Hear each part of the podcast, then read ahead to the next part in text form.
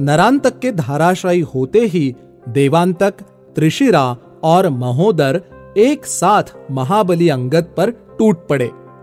अंगद ने चट्टानों और वृक्षों से तीनों पर प्रहार किए, परंतु उन महाबली राक्षसों ने अंगद के प्रहारों को निष्फल कर अंगद पर मुगदर और बाणों से आक्रमण कर दिया।